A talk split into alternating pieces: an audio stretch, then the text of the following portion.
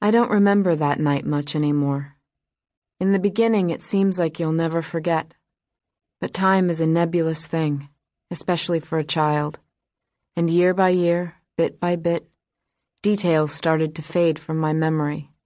Coping skills, Dr. Frank assured me. The natural evolution of my psyche starting to heal. Nothing to feel guilty about. But of course I do.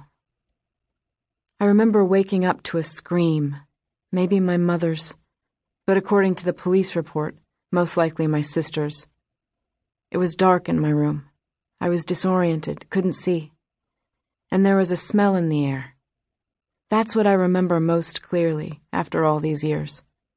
A smoky odor I thought might be from a fire, but was actually cordite drifting down the hall. More noises, things I could hear but not see pounding footsteps, the thud of a body falling down the stairs, then my father's voice, booming from outside my bedroom door. Oh, Danny girl, my pretty, pretty Danny girl. My door opened. A bright, glowing rectangle amidst a field of black. My father's shadow, looming in the doorway. Danny girl, he sang more brightly. My pretty, pretty Danny girl. Then he tapped the gun against his forehead and pulled the trigger. I'm not sure what happened immediately after that. Did I get out of bed? Did I dial 911? Did I try to revive my mother, or maybe stop the blood pouring from my sister's shattered head or my brother's broken body? I remember another man walking into my room. He spoke in a soothing voice, told me everything was okay now. I was safe. He picked me up in his arms, though I was nine years old and too big to be treated like a baby. He told me to close my eyes. He told me not to look.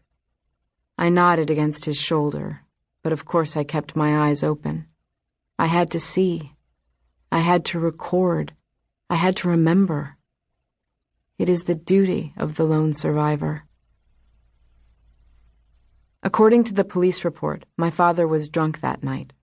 He'd consumed at least a fifth of whiskey before loading his service revolver. He'd lost his job with the sheriff's department the week before after being reprimanded twice for showing up for work in a less than sober state. Sheriff Wayne, the man who carried me out of the house, had hoped the termination would force my father to clean up his act, maybe join AA. I guess my father had other ideas. He started in the bedroom, catching my mother next to her bed. Then he moved on to my 13 year old sister, who'd stuck her head out of her room, probably to see what was going on. My 11 year old brother also appeared in the hallway.